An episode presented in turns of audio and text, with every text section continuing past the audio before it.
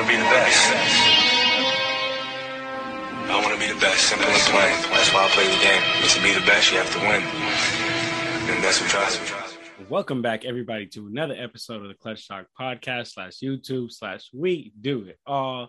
It's Sunday, May 8th. Happy Mother's Day to everybody out there. My boy Jay Hill over there in the six. How you doing, my dog? Great. Big wing last night, but um, that's also not why I'm doing great. You got the man has returned. Lance, make him dance. What's up, guys? What's up, Lance? Not much, man. I appreciate you guys, John J. Hill, for letting me on again. Like I appreciate it. Love coming on your guys' podcast. Just excited to be here and talk some NBA playoff basketball. Yes, sir, man. And for hey, for for all, for all the OG um uh, OG listeners, the family, the, the the ones that's really been down for a minute, y'all know Lance is damn near regular to the pod now, man. So Lance, we're very happy to uh, to have you on and um for all the for, for for all the listeners too make sure you go check out lance's work. Uh lance is from the everything pistons podcast man. So i will link all of his work down in the description down below. So make sure you check him out. Very knowledgeable guy. That's why we had to bring him back on to talk about this uh these uh round two series updates so you, you guys ready to just talk about some of these games some of these series? Yes, sir. Man, let's do it. Let's do it. So let's let's kick it off with uh the, I mean the, the same series we've been kicking it off with um all for all these previous episodes and celtics versus bucks. Right now uh we just seen um right now the bucks are up 2-1 we just seen him uh get that get that very close win last night. Uh me and jay both have celtics in seven. Lance since this is your first time uh get getting your thoughts on on this series talk to us about who you got and how many games just some of the things you've been you've been seeing so far or even what you look forward to Um, so in this series, I got the Celtics. Like I took them as soon as they um swept the Brooklyn Nets. I love what the Celtics are doing, man. They're good defensively. They have a lot of different offensive firepower. They have depth. I love this team. It kind of stinks that they ran into Milwaukee in the second round because that would be such a fun Eastern Conference Finals um matchup. But we're getting in round two. I think the Celtics win it in seven as well. I really thought they were going to pull off that win last night. I'm not going to get into like how I thought the refs were refing the game and everything because it definitely seemed like there were a few questionable calls, especially coming down late. But I got the Celtics in seven, and that's no disrespect to the Milwaukee Bucks. I just think without Khris Middleton and you have guys like Pat Connaughton and Grayson Allen stepping in and trying to fill that role that they have, it's just a little too much, and the task is uh you know it's it's too big of a burden for those guys to carry. So yeah, I got the Celtics in seven over the Milwaukee Bucks. Celtics is seven. All right, so you're you're you're right there on the same ship with me and Jay. But Jay, talk talk, talk to me. I'm seeing some facial expressions. Jay, are, are you are you switching, Jay, or, or what's going on, my brother? I'm seeing for the YouTube. I, am seeing some facial mm-hmm. expressions. Ooh, ooh, ooh. Hey, Jay, and, and, and Lance, I hear you, man. I, we we had the Celtics in this. They're a great defensive team, but Jay, you know, we talked about on the last episode about X factors. Who's it going to be for the Bucks, and who's it going to be for the Celtics? For the for the Bucks, we thought it was Jrue Holiday because we know what Giannis is, does. He's a, superstar, best player in the league, in my opinion, best player in the world. Game two, he struggled. He didn't shoot the ball well. Game three, we knew it was, wasn't going to be the same thing. He came back absolutely dominant last night with 42 points um, to finish the night and getting it done defensively, offensively. But for the X factor for the Celtics, who do we talk about? Jayson, Tatum. Tatum. We need it. They the Cel- if the Celtics are going to win this series, Jayson Tatum needs to play like the superstar we all know he can be. And what did he do last night? And what has he done in the games they've lost? He shot 33% in game one, loss, L. And then in game three, four for 19, 21% from the field. I know numbers don't always tell the story, but if you're that's your leading guy, the X factor, the Celtics, if they're gonna win this series, they need Jayson Tatum to perform. And if he's not gonna do that on the road, especially, you can't expect role players to step up. And uh, I'm just, it's just concerning right now the way Jayson Tatum has played. He's he played well in game two, but so did the whole Celtics team. Um, and they shot the ball extremely well. So it's concerning right now as I see it, and, and that's my just analysis so far. Like they need Tatum to be the superstar he is if they expect to come out of the series. And I know I picked the Celtics in seven, but if this performance continues, I, I don't think they're going to be able to to overcome that. Man, I mean, I mean, we we talked about that, Jay. Uh, you know, we talked about um, you know Jrue Holiday for the Bucks being the X factor, and and and, and Tatum, and that and that's actually something that I that I I, I want to go off and and while yes, um, I uh, I'm you know happy the Bucks got this one, and yes, the Bucks got a win, and a, a, win is a win. If you win by one point, if you win by 35 points, a win is a win. But it did take a 42 point double double from Giannis, dang near a triple double. Uh, a, like how you mentioned, Jay, a terrible game from Jayson Tatum, 10 points. The Bucks got a lot of work to do, man. Uh, I, Giannis did his thing. Jrue Holiday, 25.7 rebounds. You, you you want him to step up more, but it's not like he didn't show up. 25 and 7, almost almost had a double double himself. But what I think um, is gonna is really a, a, another big X factor for the Bucks and somewhere where they really got to step up is those shooters, man. Grayson Allen, Wesley Matthews, Pat Connaughton, George Hill. Uh, I, I, I Grayson Allen, uh, George Hill, Wesley Matthews all had under five points. Grayson Allen actually didn't score. Pat Connaughton had 11, but to me, like that's that, like that, that's not enough. You're getting so many open looks. I can tell you just from watching the game last night, I saw down the stretch at least, at least Pat Connaughton get three open looks and blow all three late in the game. So I, I think you know that that that's something that the the Bucks really need to really need to look at, man, because that game, uh, I mean, Giannis is extremely dominant, and and AJ, you know, you start you said at the, at the top of the pod, he's just the most dominant player right now, and I'm I'm right there with you. But I don't think it's um a smart nor um nor a healthy way for the Bucks to keep letting Giannis play like this. That that game three, Giannis kept his foot on their neck like all game, like all game, kept going to the hoop. Like I was looking at it, I was looking at a shot chart. Like guys, he took three shots outside of the paint. he did like he just they were just killing him in there. The Bucks scored 52 points in the paint, so they were making it a, a, a point for Giannis to just put his head down and get to the hoop. And I just don't know how sustainable that is. Um, so yes, the Bucks got this one, but um, but man, if they want to win this series, these shooters need to step up, man. Well, what's up, Lance? Talk to oh, me. I was going to say, I think that's kind of like a good strategy, though, for the Boston Celtics. Let Giannis do his thing. It kind of reminds me of like when the Pistons let Shaq do his thing in the NBA Finals. Like, I don't care if you score 30, 40 points. It doesn't matter. I'm going to stop everybody else. As long as I can stop everybody else, I can allow you to do your thing. So even though the Bucks came out with a victory last night, it was still a really close game. They allowed Giannis to do whatever he wanted to do, but it just came down to those final couple shots for the Celtics. And, you know, I mean, they could easily be up 2 1 right now if those shots just fell a little differently. So I don't mind Giannis getting what he wants against the Boston Celtics as long as the Boston Celtics can shut everybody else down and like make life difficult for them. And uh, you guys were talking about an X factor. Like, even though I talked about um, Grayson Allen and Pat, and Pat Connaughton a little bit at the beginning, those guys are huge X factors for me for the Milwaukee Bucks. If they want to win, they have to consistently step up and you know really try to replace what Khris Middleton brought them game in and game out. They have to do that. Like Giannis creates, there's so much gravity gravity when he has the ball that he opens up everything else around for everybody. They have to hit open shots for the Milwaukee Bucks to win this series. But on the other hand, for the Boston Celtics, I like that you guys threw out Jayson Tatum, but I got Grant Williams as the X factor for them, man. Like he's been stepping off the bench for him and playing a huge role. He's shooting 49% from three. He played stout defense on Kevin Durant in the first round. Game two, he made life hell for Giannis. Even though he's only six foot six, like he's a good defensive player, and you're never going to stop Giannis but if you can slow them down and make things difficult, the Boston Celtics have a real shot at winning this series. He's essentially a mini Al Horford out there. Like whatever the team asks him to do, he will do. And that's why Grant Williams is an X factor for me for the Boston Celtics. I, I, I like yeah. that. Yeah. What's up? Go ahead, Jake. Go ahead.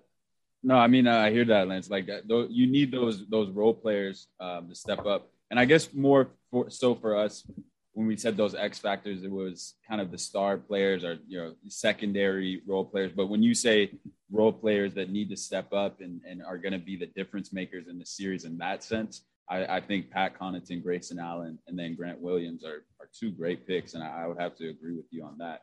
Um, I mean, could, my, yeah. Oh, go on. My bad. Go on.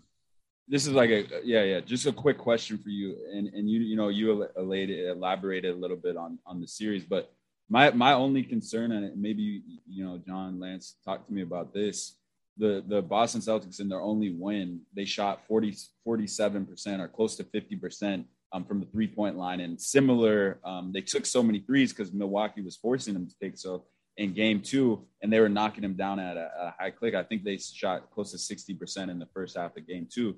But then we flip it around to, to yesterday, and they shot 27% from three point line, only 36% um, from the field overall. And, and that's concerning to me because if you're going to be relying on those on those three point shots, you're, yes, you're relying on guys to knock down shots, but I, I think that's so insurmountable if they're not going to shoot the ball well. Like, what do you what do you guys think about that in the only game they won? Um, I guess like for the poor shooting, I'm just going to take you back to last game. They only lost by what was it, two or three points, and even though they were shooting poorly, I guess it goes shows you that like their defense is really good enough to keep them in these games. That and you guys are right. They do need Jayson Tatum to step up. He absolutely has to be the superstar that he is. You know, like if the shot's not falling from outside, he has to find a way to create offense for himself by attacking the rim. And, you know, maybe even though he struggled last night, I think there's like he's still figuring it out, like how to go up against the Bucks length. And I think he will figure it out. I mean, that win, even though Milwaukee Bucks got it and they took it, it was still such a close game, even though the Boston Celtics were shooting poorly.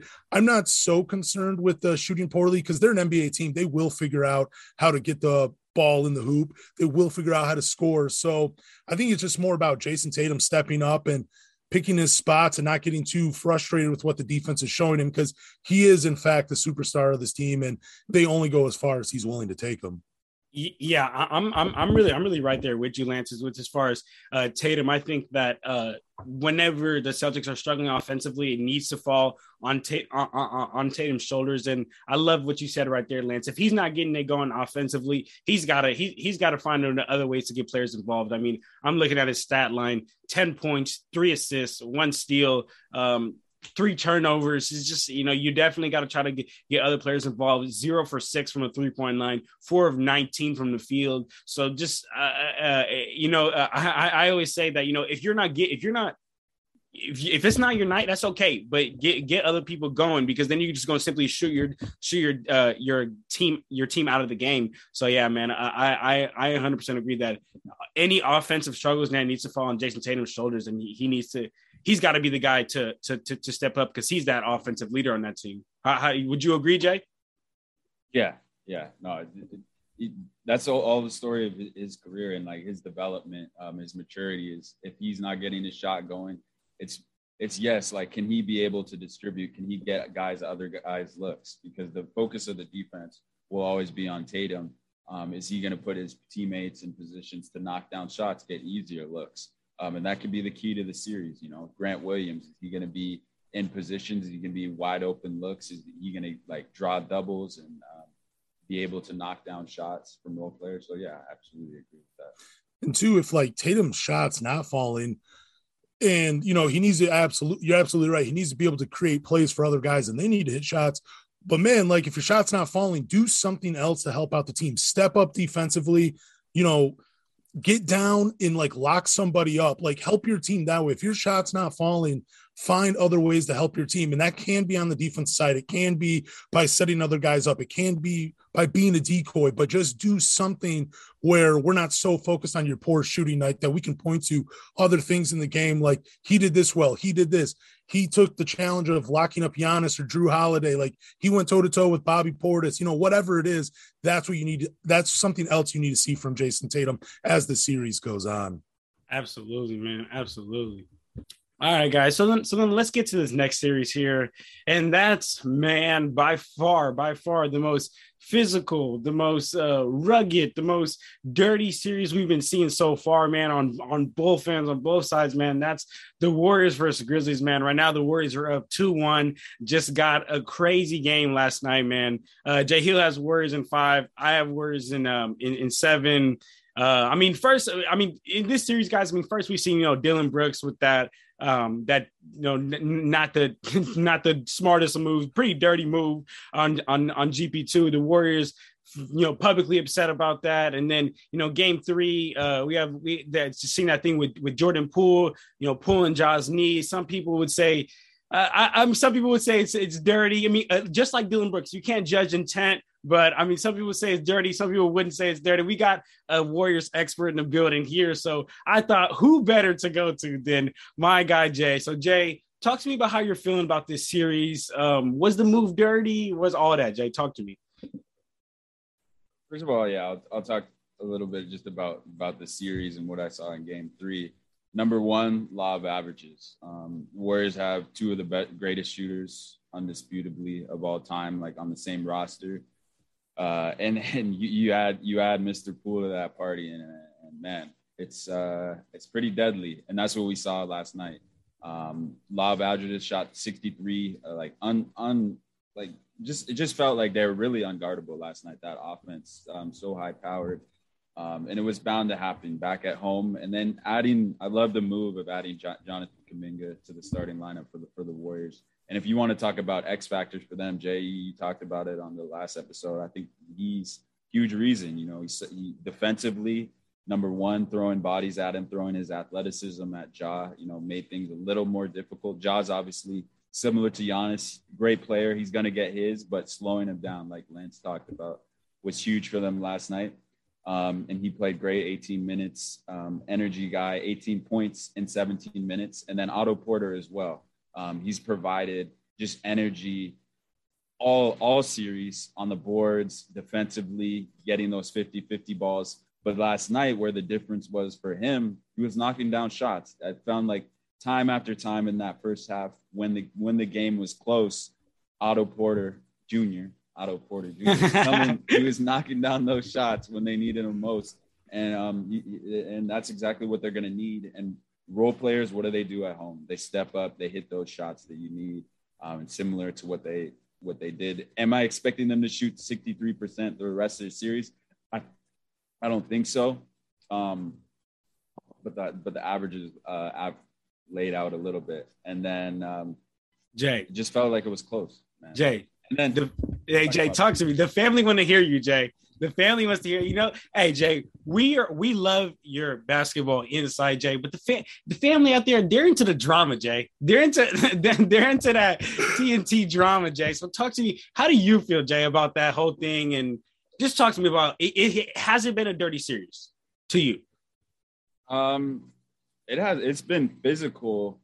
It's been physical. Um, there's been some questionable plays. I thought Draymond was little it was a little excessive. I don't think it warranted a flagrant two, um, but it but it was excessive. I don't I, I think it was. You can never judge intent. Um, he he didn't want to give up an easy basket, so he, he didn't let it easy. Back. Dillon Brooks, in my opinion, was a dirty play. You can talk about whether he wanted to do it or not. The dude didn't jump. That was the most out of all these plays we've seen. That was the most egregious, just reckless play um, that I've seen in a while. Ultimately, um, but but that was that. And then you look at last night. Yes, Jordan Poole. He was. I think he was making a play on the ball. Ultimately, he got his knee. Um, I don't know if it was dirty. He was going for the ball. I think, yeah, like you said, media. It's going to be talked about whether it's dirty. But there was there was a play where Desmond Bane. Um, people aren't talking about this. Desmond Bane dove for the ball right at Jordan Poole's leg. If we're going to talk about Jordan Poole and him going for the ball, Desmond Bane literally do, dove at the guy's legs um, luckily, Jordan Poole didn't get get injured, but I think there's these plays, the intent, whether it's dirty or not, is hard, and, and you could tell he wasn't going for his knee. I personally don't consider that dirty on Poole's part. Desmond Bane's, I don't know, but these plays are so. Besides Dillon Brooks, these plays are so hard to judge whether the intent, whether it's dirty or not. Lance, I don't know how you're feeling about all these plays. Oh, I just I just wanted to say something about nobody else is talking about in the third quarter, the beginning of the third quarter, where where Ja Morant lunged at Klay Tom, Thompson and they bumped knees, and then he started limping a little bit afterwards. That I believe is when the initial knee injury actually happened for Ja Morant. And I, I mean, I, I, I have the video like on my phone. I saw it last night. I'm like, man, I'm to save that. I don't know what made me want to save it, but that I, I saved that clip where now I'm seeing all this stuff about Jordan Poole, how he's a dirty player. I'm a huge Michigan basketball fan. Like Jordan Poole is like, I'm so glad his career has turned out the way it has. Like, I love that it's gone this way. I didn't think it was a dirty play from Jordan Poole because I play basketball and I know sometimes when you're trying to get a steal, dude, you might dude, you might actually accidentally hit somebody. You know, like where the ball was, they might cross it over, flip hands or something. That's kind of what it seemed like to me. I Taylor Jenkins, the Memphis head coach, he made it seem so much worse with his quote about it where he said that Jordan Poole grabbed his knee and yanked it. I thought when I when I googled that, like I I googled his words to find the video. It was not grabbing the knee and yanking and trying to pull the knee out of place or whatever. He wasn't I don't think it was intentional at all. Dillon Brooks play though, like you were saying, Jay, he didn't even jump. Like that in my opinion is a very dirty play. Like I've been in those situations where you beat someone, you're going to the rim, and all they do is just, I mean, sometimes it could be a little worse, but I've definitely been pushed from behind plenty of times playing basketball where nobody, they weren't even trying to make a play on the ball.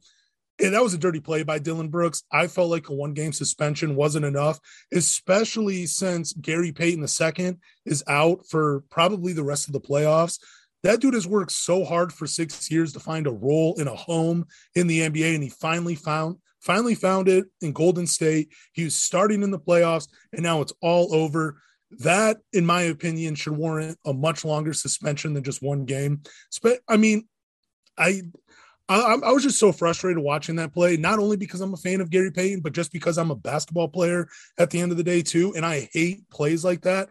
Dillon Brooks, the dirtiest play by far that I've seen. Probably, honestly, probably in like the last two years or two or three years of watching playoff basketball. I can't even really remember a play that I thought was so that was that dirty where they weren't even trying to make a play on the ball and then actually took the guy out for the rest of the season. It was just a bad play. I hated it from Dillon Brooks. I didn't even really like the Draymond Green play because I thought what that he got ejected. I thought that was fair. I didn't think he was trying to help Brandon Clarke up. I saw when he grabbed the jersey, he pulled him down that, in my opinion, was kind of a dirty play as well. So I don't know. It's just been kind of a gritty series from both of these guys, and I guess that's my thoughts on the play so far on those on those three plays. real quick, yeah, ahead, real quick, sorry, real quick about just just elaborate to that point. I think the Jordan Poole play, and then you mentioned Lance him bump uh, Ja Morant. First of all, I hope Ja is healthy. I don't. I want all, both teams to be healthy and be in the series. Obviously, we're not going to get that because Gary Payton's already injured and out for, for probably the rest of the season. But for the players that are here, I hope Ja is, is healthy. He's able to play game four because the Grizzlies are done without him. Um, I think they're done regardless. But if he's out for game four, um, it's just just from an NBA fan, from a basketball fan, it's something you don't want to see. And I hope he's healthy. Just just state it because I didn't say it earlier. But I will say for Jordan Poole's play, to compared to Draymond and, and Dillon Brooks, I think it's absurd to be even comparing the two, especially the Dillon Brooks play that took a dude out for the season. I think that's silly and uh, disgraceful to even compare the two because completely different plays um, in the context of the game. Just thought I'd say that. So, in my opinion, guys, I'm I'm I'm actually leaning more towards just like kind of how you said, Lance. Just I'm just chalking this series up as a a dirty series both ways. I think that the the Draymond Green move was a dirty move for sure. I think the Dylan Dillon Brooks move was a dirty move for sure. I think that the the Jordan Poole was a dirty move for sure. I think Desmond Desmond Bane diving on Jordan Poole's leg was a dirty move for sure. In my opinion, I'm just chalking all of this up as just this is just a dirty, gritty series on both ends. But you know what? To be honest, I mean, you we hate to see the injuries, but like man, I mean, th- you know, this is playoff basketball. You know, we you don't want to see injuries. That's that's and that's the last thing I want people to think I'm trying to say.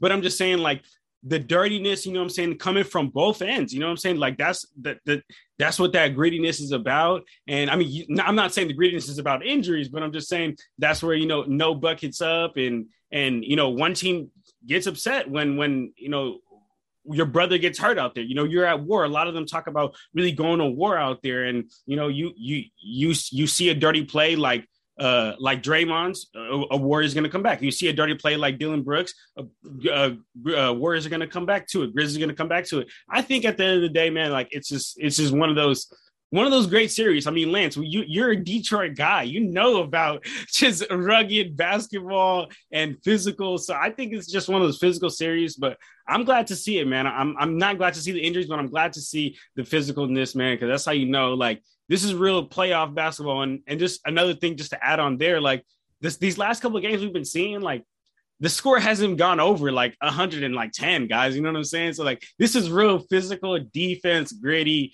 playoff basketball. So man i mean and, and that's what we love though right? Like i, I mean we so. all we all talk about it like you can well we can all like we see it on social media twitter whether it's facebook tiktok instagram it doesn't matter like we all want to see physical basketball in this series in my opinion it's been my personal favorite like I love the atmosphere from both arenas. I love Ja Morant's dad being at every game, sitting courtside, doing his thing. Like that is amazing. I just love the atmosphere of this series. And I love that it's physical, man. I love that guys are on the ground. I love that guys are giving each other hard fouls when they're going to the rim. Like I love that. I mean, I don't like you know what the bad boys and the Boston Celtics and the Lakers were doing in the 80s. Like, I don't want to see clotheslines on the court, but I want to see physical basketball, man. I want to see that style come back to the NBA. And I think this series is it's kind of an eye opener, but it's also funny that even though we're having this physical series that we have all been begging for for a long time, we want the NBA to get kind of back to this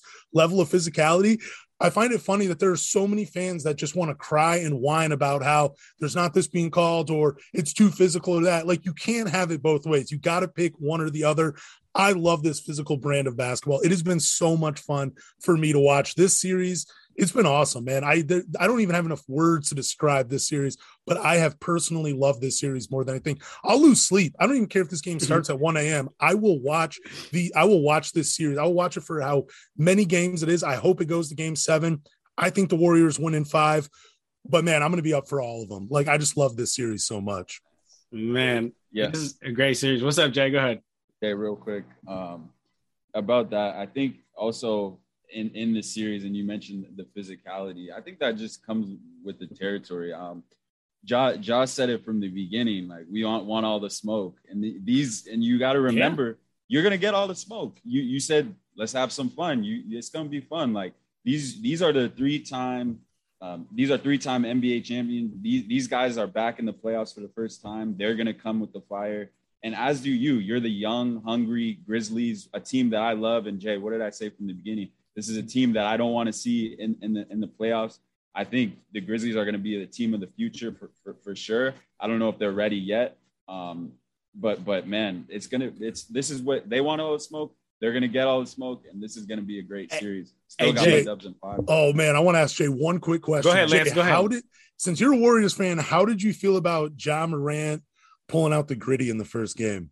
Like it was like what? Like I think it was in the first half, and he just started dancing on the court like mid game. How, as a Warriors fan, did that make you feel? Because I know me personally, as a competitor, as a basketball player, I'm just like, oh my god, dude! I hope we beat them by like 30. Like I want to blow these dudes out so badly. Like when I saw him doing that. But how did you feel as a Warriors fan?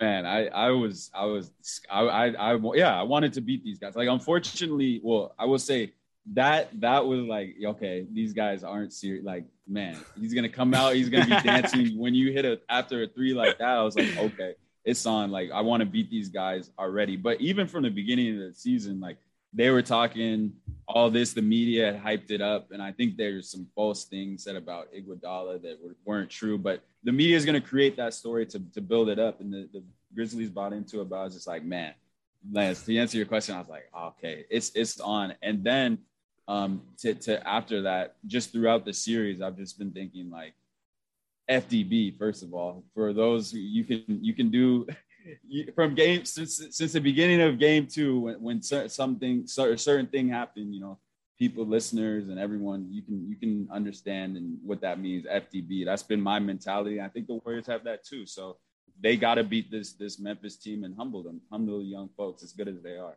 Humble this young team. Man man hey, this is like how lance said one of those great greedy series. Just eh, for the, for the family out there make sure you guys tune don't miss a game. Just don't miss none of these games guys. Come on like in the regular in the regular season i hear you you know there's like 10 games starting at like the same time. But right now guys there's no excuse. Everybody needs to be watching all these games. So i just want to say one more thing too about this series. Like jay you had talked about your x factor um jonathan kuminga. Dude i 100% agree with you. He is i loved watching him play last night. Like he is a huge X factor for them. We all know what Jordan. I was going to pick Jordan Poole, but I thought that was too easy because I'm like, man, you know what? That dude's already arrived. He's a scorer. He's a playmaker for the Warriors. But Jonathan Kuminga and what he brings to this team, he allows them to play small ball without. I mean, he allows them to play small ball with more height. He's athletic. He's energetic. He's he's a hustler. Like he's willing to play defense. I love Jonathan Kuminga, and I think he is the absolute X factor. And we are watching, man, the Warriors hit it, you know, they hit it again with the Jonathan Kuminga pick, man. The, I don't think the Warriors dynasty is going to die for a while. You know, like that is, man, that was such a great pick. And you are starting to see him come into his own and figured it all out. And man, he's going to be a dangerous player in a couple seasons. Hey, hey, for for for um for everyone listening, hey Jay, we, we got to we we take our credit when we're wrong, but we got to take our credit when we're right. On the last episode, me and Jay said the Warriors have to play Jonathan Kuminga more, played him more, did his thing, and then also another thing me and Jay said is, the, I mean, a- Andrew Wiggins has got to be there. When Andrew Wiggins is there, they are just a whole another level. They really got like really like a on the on the low a big four out there if Andrew Wiggins is playing that good. Um, and he did, and just just just I mean, just want to give ourselves some credit too, Jay, because we called yeah. that one out. Isn't that crazy though? You're watching the Warriors and they have so much depth. I completely forgot Andrew Wiggins was even on this team, even though he just yeah. baptized Brandon Clarke earlier in the series. Like, yeah. man, I completely forgot. He had a good game last night too. And mm-hmm. dude, it's yeah. so funny like watching Andrew Wiggins on this team because I remember when they first traded for him, I was on Reddit and I'm just sitting there talking. I'm like, dude, this is this this is a great trade. This is a steal for the Warriors. Andrew Wiggins is going to make this team like he's going to be phenomenal in that Harrison Barnes role. I got shit on by so many people on Reddit telling me I was wrong. And just to see him become an all star, whether it was warranted or not, doesn't matter. But then to seem to have continued success in the playoffs with the Warriors, that's a win, man. That is a win. It is man. incredible to see what Andrew Wiggins has done with the Golden State Warriors, man. I love it. Big bounce back from Andrew Wiggins, man. We we, we love to see it, man. So. All right, so and, then what's up, real Jay? Quick, real quick. Go ahead, go ahead, Jay. Well, maybe both of you, just real quick, uh, quick. So, is is Jordan Poole a super, is he a star? Oh yeah, I think he's well, he's in that weird tier where you're gonna want to see him. I believe you're gonna want to. I know he had a great season with the Warriors, mm-hmm. but you want to see him play like with this the the playoff level into the regular season. That's when I think he will take his. He'll jump up into that star. Like he right now is on the cusp of being a star in the NBA, but I think you just want to see this level of intensity and this level of play throughout 82 games in the regular season. But man, I, I can tell you right now, he is going to get paid for sure. I don't know by who, but Big Jordan Poole is going to get paid, man. man. Yeah. And, and for, for, for, for, me, I would say the same thing. I would say just consist, consistency is what would take him to the top. I think right now he's at that, uh, I would say like Tyler Herro level where it's like, you know, you're legit, man, but you're not yet at that like Luka, you know, that Devin Booker level yet, but he's definitely, you know, touching there. He just needs the consistency to, to, to be real because I mean, he'll have like explode like a 32 point game, then explode for like an eight point game. We just need like to find like that median, you know? So yeah, I, I he, he, he can definitely get there. He's definitely about to get paid. And uh, let, let, let's see, man. The Warriors got some decisions to make. They got a lot of good players coming up, man. Uh, make it happen, boy. make it happen, hey, Jay. No, if they let Jordan Poole go, like that'll be a travesty, man. They gotta like make anything move, make it play happen. out. I don't know. I, don't know. I mean, if they know, let he's go, like, that's not my job. Jay's like, that's not my job. Hey, they're gonna, here to talk about basketball. Dude, if they let him go, I hope he signs in Detroit. I would love to see him there with Cade Cunningham. Like uh, that would be such a fun backcourt, in my opinion. Two playmakers, two guys that can get you buckets that is a backcourt that you can win with. I would love to see it. So yeah, I'm hoping the Warriors don't pay him and he can come to Detroit. but if he's going to get paid and he stays in Golden State, I'm fine with that. oh yeah. man! All right. So then, so then let's uh, let's keep it pushing, man, and let's get to this next series, man. And that's the Suns versus the Mavs. Right now, the Suns are leading two one. Uh, Jay Hill got Suns in six. I got Suns in five. Honestly, guys, like I'm I'm just gonna go real quick and just kind of talk about this because I know the Mavs got to win. Got to win, but this, this series is still over in my opinion. You know, shout out the other players that that, that showed up in, in Brunson and, and, and Kleber because on the last episode, I man, I called them out and I called them out on their names and I was like, you need to show up, and you need to help Luka. And Luka was uh, out there by himself um, the first two games. But game three, you know, Brunson stepped up, it led the Mavs with 28 points. Maxi also stepped up. But like I just said, like this series is over, and it doesn't mean anything to me because this was an uncharacteristic game from both parties, right? So like the Suns, the uh, they, this was an uncharacteristic bad game for them. They were they scored 20 points in the first quarter, which reminds you was the lowest amount of points they scored in the first quarter all season. They were stuck at 20 from the beginning of the second quarter all the way to the eight minute mark. Um, CP3 might have had the worst game of his just career straight up. At halftime, he had five points and seven turnovers. CP3, the man who does not turn the ball over, he ended the game with 12.7 turnovers, four fouls. The Suns, a team that doesn't really turn the ball over very often, ended the game with 17 turnovers. And I mean, what makes the Suns great is the role players who always perform or the, the, the, their team is extremely deep. But this game, that did not happen. Um, and I just, I, I don't see the. I don't think the chances of this happening again are are, are are high. And then when we flip it to the other end, the Mavs had an uncharacteristically good game, in my opinion. They had one turnover the entire first half. If you take uh their from game one and game two, they had 26 turnovers in total. In game three, they had eight turnovers. So I think this is a very uncharacteristic game, good game for them. They had 34 points in the paint in the first quarter finished the entire game with 50 points in the paint. A team who isn't that big inside, man, but this was just one of those games where like the you know uh, uh, the guys was like, here you go, man. You can make every shot in the world. Just it's all going in, and I mean, it, th- th- this was for the Mavs to win, and uh, you know, happy for the Mavs. I didn't want to see Luka get swept, man, but it's in my opinion this, this, i talked about on the last episode. The suns got him covered. Like the suns are just a better team. And they're gonna they're, they're gonna they're gonna take this series man. So lance i would love to get your thoughts. How many games do you think it goes to? Like are you thinking five? I think i think or... suns i think suns in five. Okay. I that would like if I was gambling, I would definitely put the Suns in five. But I just have this feeling that this series could go to seven games because I feel like the Warriors and the Grizzlies will go to five. We need one series to go to seven games, and for some reason, it just feels like this series could go seven games. I'm probably wrong. I'm not right about a lot of things, but I would love to see it. I think the biggest thing though for the Mavericks is just kind of staying out of their own head. Like, I mean, you're playing against Chris Paul, man. Like, he's been in the game for a long time. He knows all the tricks. Like, he knows how to get away with certain things that don't look like fouls. Like, I, it was Jalen Brunson that got an offensive foul just dribbling the ball up the floor. You know, it was, it's just those things. Don't let Chris Paul get in the into your head. And like Luka, you know, there was that clip of him arguing with the fan dude, just stay focused on the game. You're one of the best players in the NBA. Your team needs you. Don't get into these arguments that mean nothing, that don't help you in the game whatsoever. That those are some things that need to change. And then Jalen Brunson, man, he looked like, you know, he was going to get paid at the end of the first, you know, the first round against the Utah Jazz. And he's been struggling other than, you know, the last game. I think he had what was it, 24, 28 points. 28. But um, you know, for him, he's a smallish guard. I've said this before in my own podcast on the Everything Pistons one, where because a lot of Pistons fans want the Pistons to sign Jalen Brunson. He's just too small of a guard, man. And it's just, you know, and that's what you're seeing against a like a lengthier, more defensive oriented team in Phoenix. So again, if the Mavericks really want to go far, don't let Chris Paul get in your head. Don't let the outside noise get in your head. And then Jalen Brunson, He's probably the second best player in this team. He needs to step up. Like his three point ball, it's not been falling at all in this playoffs. He's been doing most of his damage inside the arc. Try to go back to those things that have been working for you. And that's what I think will help the Mavericks push this series. I'm not saying they're going to win it. I definitely think Phoenix has too much depth and they're too good and they've been playing together for a little bit longer than this Mavericks team. And they just have better talent.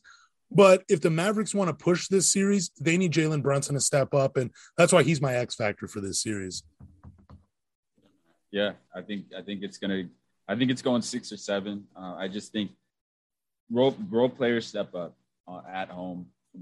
Consistent theme. Um, Phoenix didn't play well in, in, Game Three, but I thought that was a lot of credit defensively um, to to what Dallas was doing. The schemes they were throwing at um, making making the reads tougher for Chris Paul, which is which is hard to say. I mean, Chris Paul, even he's a maestro. Doesn't matter what reads you throw at, but they they were doing a good job of throwing different schemes. Credit to Jason Kidd and uh, and his staff for making making Dallas um, more stout defensively and throwing different um, kind of junk defenses and schemes at at the Phoenix team to make them think a little bit more. Because number one, the way the the the percentage that they were shooting at, and I talk about Law's averages in last series for the Warriors, similar to the Suns. Things are bound to you know even themselves the the percentage they were they were shooting from the two was insane, especially Chris Paul. I mean, at that point, that's going to drop to a little bit, and that's what we saw in, in game two, or sorry, excuse me, in game three, it dropped to a little bit of a normal, more normal rate.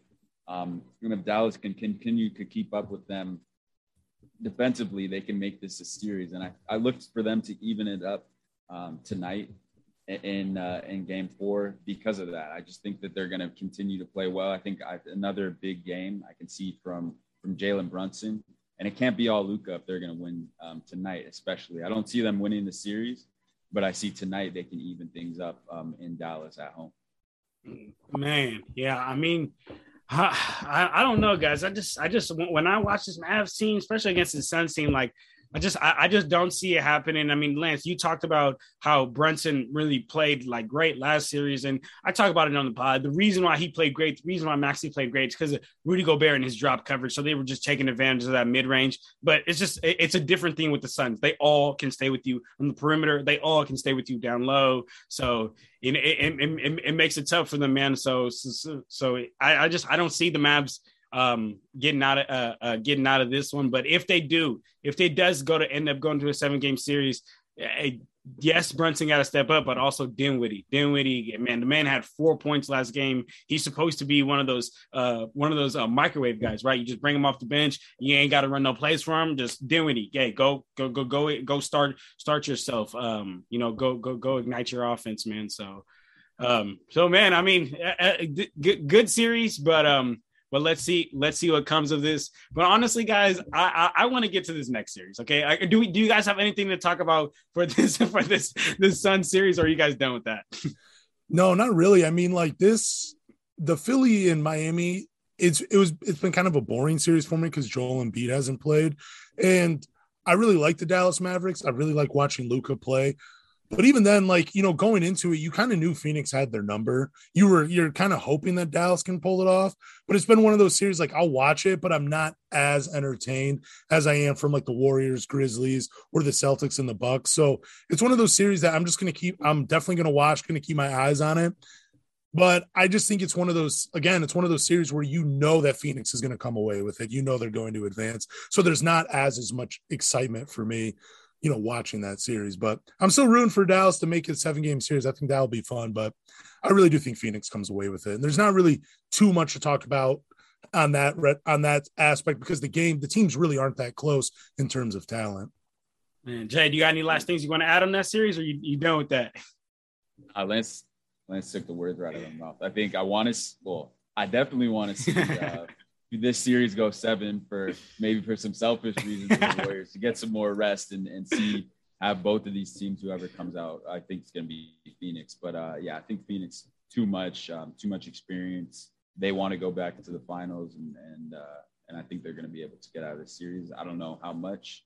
I think six games or six or seven. Love to see it go seven but yeah like Len said it's not uh, too much of a question about the outcome of who comes out Man, man. Well, uh, well, all right. Yeah, that's good, good series, man. But now, guys, let's get to this 76ers uh, versus Heat series. And Lance, I was right there with you. This was not an entertaining series. Me and Jay Hill both had uh, Heat in five, and we were like, okay, well, you know, no Joel Embiid. If if, if freaking Paul Reed or DeAndre Jordan have to be out there, I guarantee you the 76ers aren't going to win. But uh, and and and and I, I don't even have the 76ers winning anymore. But I just want to say this, okay? Because Jay Hill, you know how much I've been raving for Joel Embiid to be MVP in the season. I've been like Joel Embiid MVP, Joel Embiid MVP, and he he unfortunately you know didn't get it. Jokic ended up getting it two times, and Jokic deserved it, did his thing. But the biggest Jokic argument, right, was like, oh, his impact on his team, right? If he wasn't there, they wouldn't even they wouldn't even made the the, the play in. They were wow, they were the sixth seed.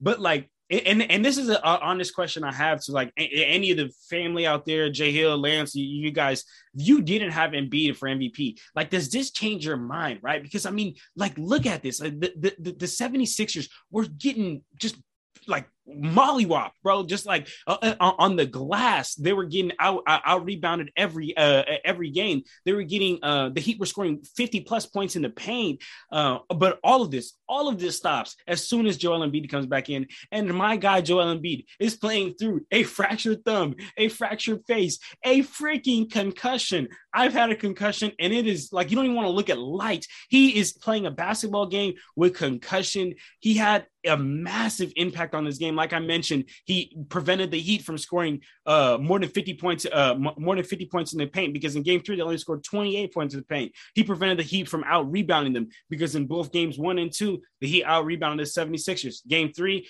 uh, um, not, n- not the case at all. And uh, I mean, I know uh, Jokic is going to get MVP, but just like the NBA needs to somehow figure out a way to like just like reward Joel Embiid for this man because uh, I don't know if it's just coming as become because I'm a Lakers fan and I see Anthony Davis like freaking scratch his knee and then not play. Uh, but like this needs to be rewarded. This needs to be rewarded. A freaking fractured face, and he's out there playing to save his team, and he actually does it. And you know, sometimes it's like, oh, you know, you go out there, but it's just so the fans can talk about you, and you still get mollywop. No, he went out there, had an impact, and won the game. Won the game. Hey, look, man, I like Jokic, great guy, but Joel Embiid for MVP, man. I wish the NBA did it after the playoffs. He's being rewarded with, I think, $48 million this year. there we go. Okay. There we go. You're right. You're right. no, and like, I was really surprised at how bad Philadelphia is without Joel Embiid. Like, man, they did not look like a playoff team, but I think it's fair to say that Nikola Jokic and Joel Embiid, they, their impact on their teams are almost similar. You know, like I really think that if you took both those guys off the Denver Nuggets and the Philadelphia 76ers, both these teams would be bad. But the difference is you have James Harden. You know, I know he's not like James Harden of Houston, but it's still James Harden. Like he's going, he's still a good player, even though his drop off has been just crazy. I think that's what a lot of voters look at. Like they just look at the talent that each team has had, and they're like, okay, well, if Joel Embiid's not there, James Harden can still win them a few games. Tobias Harris is better than Aaron Gordon. They still got Tyrese Maxey who's coming in his own. And then you look at the Nuggets. They don't have Michael Porter Jr. They don't have Jamal Murray. Um, I'm trying to even think of some other players they've had. They've had to play with a lot of bench players in their starting lineup. Like it's just been in for Nikola Jokic to pull them and drag them into the playoffs. That is MVP worthy of mine. But I wouldn't be upset if Joel Embiid got it. Like he is very impactful and he means a lot to what Philly is trying to do. And it's just, I mean, that's kind of my points on the MVP discussion, I guess I should say.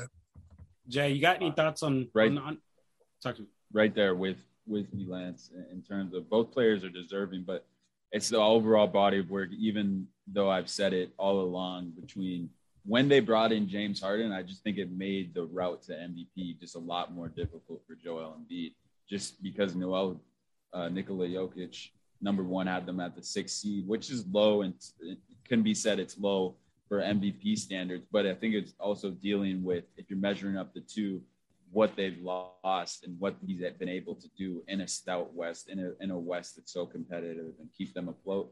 And you know, when to, although they did get a gentleman sweep in the first round, I think just even to pull out a game um, when they were severely undermatched against the Warriors was still big. Um, and, and, I think both are deserving, but ultimately, the James Harden and the supporting cast of Philadelphia is better than what Denver and uh, Jokic had to, to work with. Okay, I got a question for you guys. Biggest, eh, bigger X factor for their teams, James Harden for the 76ers or Tyler Herro for the Miami Heat. Ooh. These guys were brought up in trade discussions a couple seasons ago. And I remember how crazy everybody thought Miami was by not letting Tyler Herro go for James Harden. But what are your guys' thoughts? Who's a bigger X factor for their team? Man, I mean, if, if we're saying for their team, I think it's got to be James Harden. I mean, like uh, Jay, earlier in the series, you were talking about uh, Joel Embiid is clearly the best player in the series, but who's going to be that second best player? And so far, it, it, it hasn't been James Harden. It needs to be James Harden. So as far as like biggest X factor for their team, uh, like absolutely James Harden, man. But but that was a hard one though because Tyler Herro has been massive for the Heat and has been coming off the bench huge for them. But uh, Jay, what, what do you think, Tyler or James? I have to flip. You know, we talk about Miami being um, being a team. You know, Jay, we talked about too. Miami, a team without a first legitimate option, and mm-hmm. people say that's Jim, uh, Jimmy buckets. But I, I would have to argue, like offensively, from an offensive standpoint, if you need a bucket and I'm choosing between anyone on Miami, I'm taking Tyler Herro. Just re- a consistent, reliable jumper. I mean, he believes in himself. He's willing to take those shots. Um, he can come in, get get buckets. And I think for him offensively and what Miami needs, they need to be they need Tyler Herro to be that guy. And I think for James Harden, and and I'm gonna base it the question off this Lance with knowing Joel Embiid's back. I do agree, Jay. I still agree that they need James Harden to be James Harden. But I think throughout this series, we've seen the emergence, the continued emergence and growth. And I ultimately think Tobias Harris arguably had the best six weeks of his career.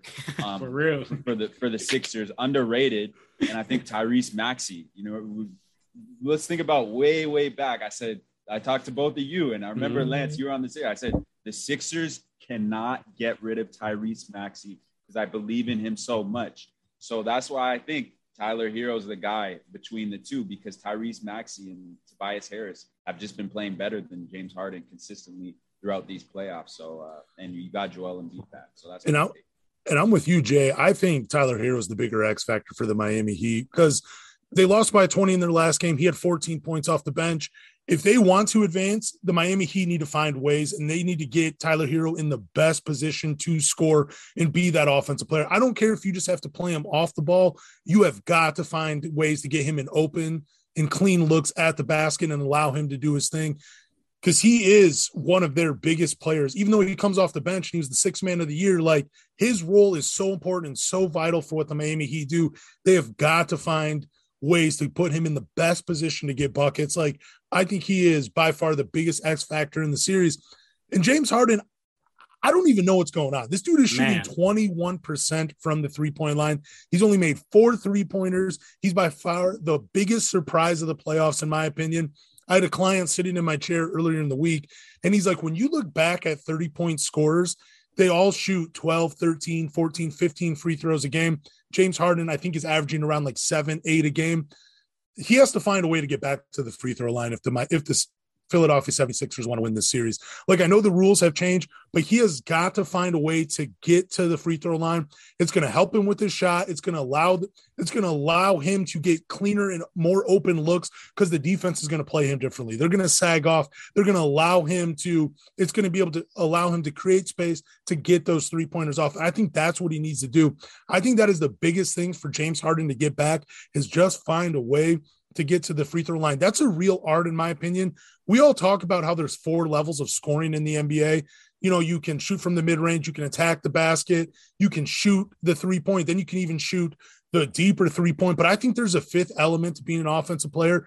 And the element that we don't really look at is guys getting to the free throw line. It is a real art in the NBA, and James Harden needs to find a way to get back to the free throw line if the Philadelphia 76ers want to win this series. I think that is such a huge part of his game. It gets overlooked.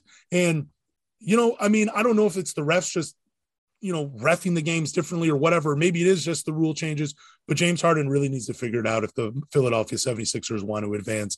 But I mean, my question to you guys is what do you think James Harden needs to do to like get back to being the beard in the NBA?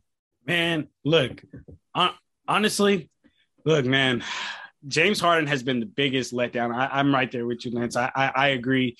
Uh, but I, I, I think what he needs to do more than yes, he needs to get to the free throw line. More than anything, he needs to get in shape and stop taking these step backs, right? Like James, this is not James Harden of 2017. This is not James Harden of 20, like that 2018, 2019, when he was the the the two-time NBA scoring champion. This is not that same James Harden. And these step backs that he are taking, these are, are contested step backs. Like contested stepbacks when you have players like Tyrese Maxey, Tobias Harris, who are playing better than you, just sitting there on the corners watching you, just what like no, not moving, not even cutting, not getting to the basket. We got Harden dribble, dribble, dribble, dribble down the shot clock, to a step back. I think that needs to be be be, be gone because, like how you said, Lance, the, the, the game isn't called the same anymore. He used to get so many of those calls on those on on, on those step backs because you couldn't you you couldn't do anything. And and and and like the game, to be real with you, a couple years ago favored the offensive player. Everyone talked about that. It favored the offensive player. You the defensive player couldn't put his hand on him, couldn't couldn't do couldn't do all these things.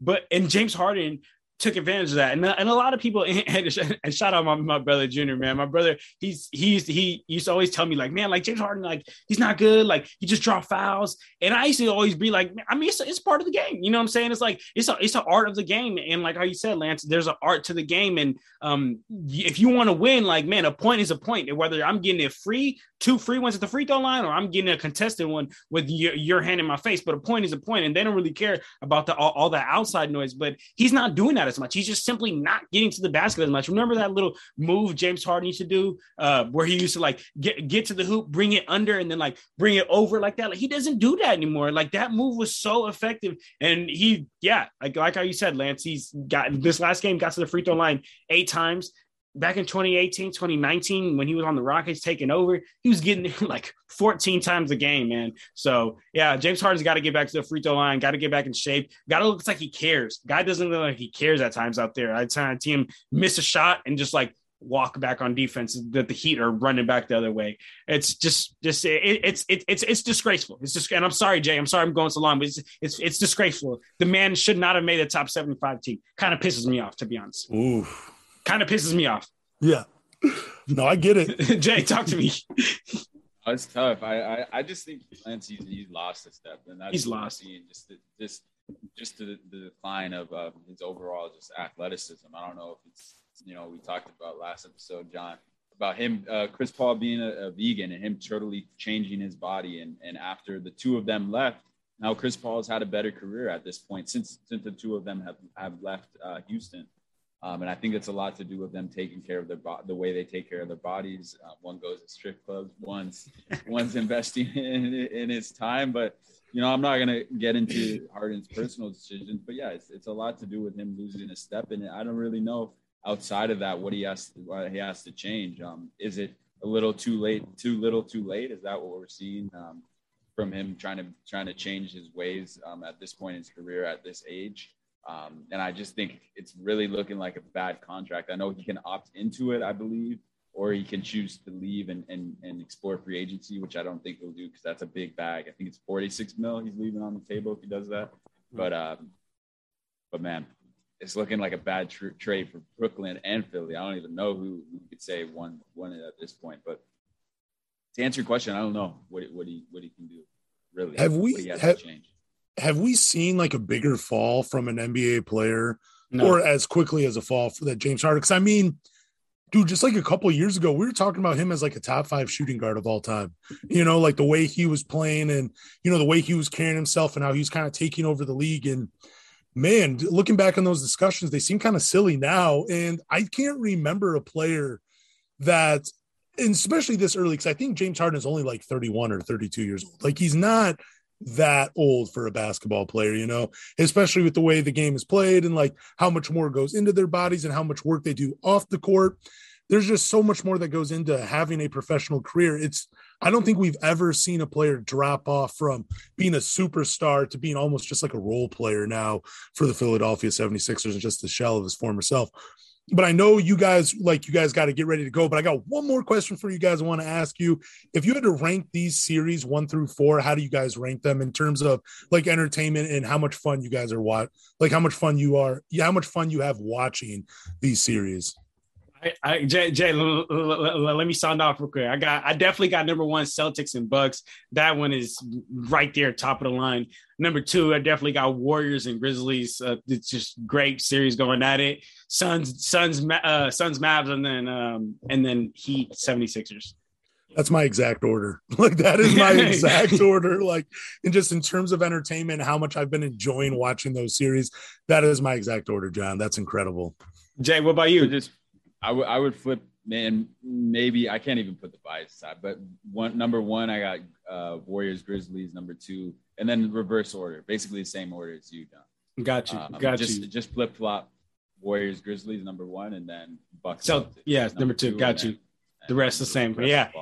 Man, man. I mean, I, and then Lance, just yeah, you talked about Harden, and I just want to kind of put this into perspective because you talked about you know the the fall off. Harden, I, I keep saying two time. I apologize. Three time scoring champion. And in 2018, 2019, the man averaged 36 points per game. And that's the seventh highest scoring average in a season in NBA history. This man has not scored more than 25 points in the playoffs yet. What is this? This is uh, upsetting. Uh, man, uh, James Harden, um, Jay, you, I, you said it best, man. I, am not trying to judge his personal choices. He do what he do off the court, but when when when whatever you're doing off the court starts affecting what you're doing on the court, you need to fix that. You need to get yourself together. And you, you, you, this is the issue, man. You're getting paid millions of dollars. Show up, man. Show up. It's it's funny because like you know a basketball like really just a sports career only lasts so long. Like you would think when you were on top of your game like james harden was you would do everything in your power to be considered one of the greatest of all time. Like when you're at that cusp like he was and he's on the 75 greatest players of all time list and everything like that. He's the three time scoring champ. He's been a league MVP. He's been one of the most popular players in the NBA. You would really think that this guy would do whatever he could to remain on top and be considered one of the greatest of all time. Like you would really think that he would put all of his effort in off the court to doing that stuff. And I mean, maybe he does. I have no idea. But when you watch him play and you hear the stories and you see these things, like it makes you think like, man, maybe he just doesn't care as much as some other players have. And you kind of wish James Harden did. You you really do, Jay. That point you brought up makes me think of that. Chris Paul, James Harden, same team, different directions. One, you know, chose to. I'm, I'm not even talking about the, about the family life in strip clubs. Like even just the eating, you know, even just eating your food, taking care of your body. One is uh still in the playoffs and a lot older. So James Harden's got to get it together, man guys, do, do, do, you guys got any last words to say about this series, man? Any last last uh, insults for James Harden here? I got nothing else to say.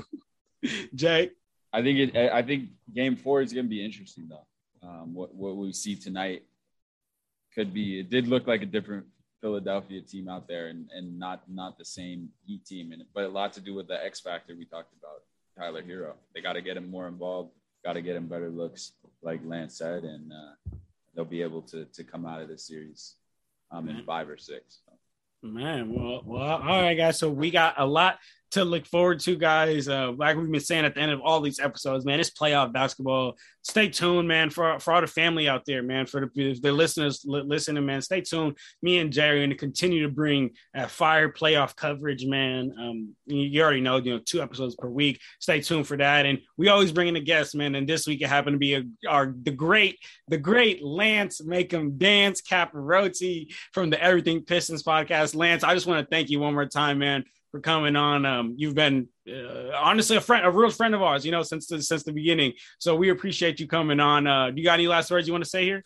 Man, I just want to say thanks again for having me on. I love coming on to the Clutch Talk podcast and talking basketball with you guys. It's always a treat. I really do appreciate it. Just giving me another platform to talk basketball. This is, I mean, this is what I do. This is what I love to do. And I'm just glad you guys gave me the opportunity. Um, just real quick for everybody that's still listening, um, Follow me on Twitter at Lance Caparosi. Check out the Everything Pistons podcast. Even if you're not a Pistons fan, do me a favor and just go check out the Ben Wallace interview, man. Like that was a lot of fun. One of the highlights of my podcasting career. Please feel free to go check that out and you know do what you guys do. And thanks again, thanks again to John and Jay for letting me on their podcast and being able to talk hoops. Yes, sir, man. It's all good. Everything's in the description down below for Lance's stuff, man. Go check out Everything Pistons podcast, man. But Jay, any any last words here? Lance, always appreciate you coming on the show, man. Anytime, anytime too. Um, and, and, yeah, go go check out Lance's stuff. Great content, and that bit Ben Wallace episode, man. Legend, check. legend on on on, on the show on Everything Pistons podcast. So uh, go check that out, and and as always, appreciate everyone listening and, and continued support. Yes, sir, man. And that's it. We out here, y'all. Clutch Talk out. Peace.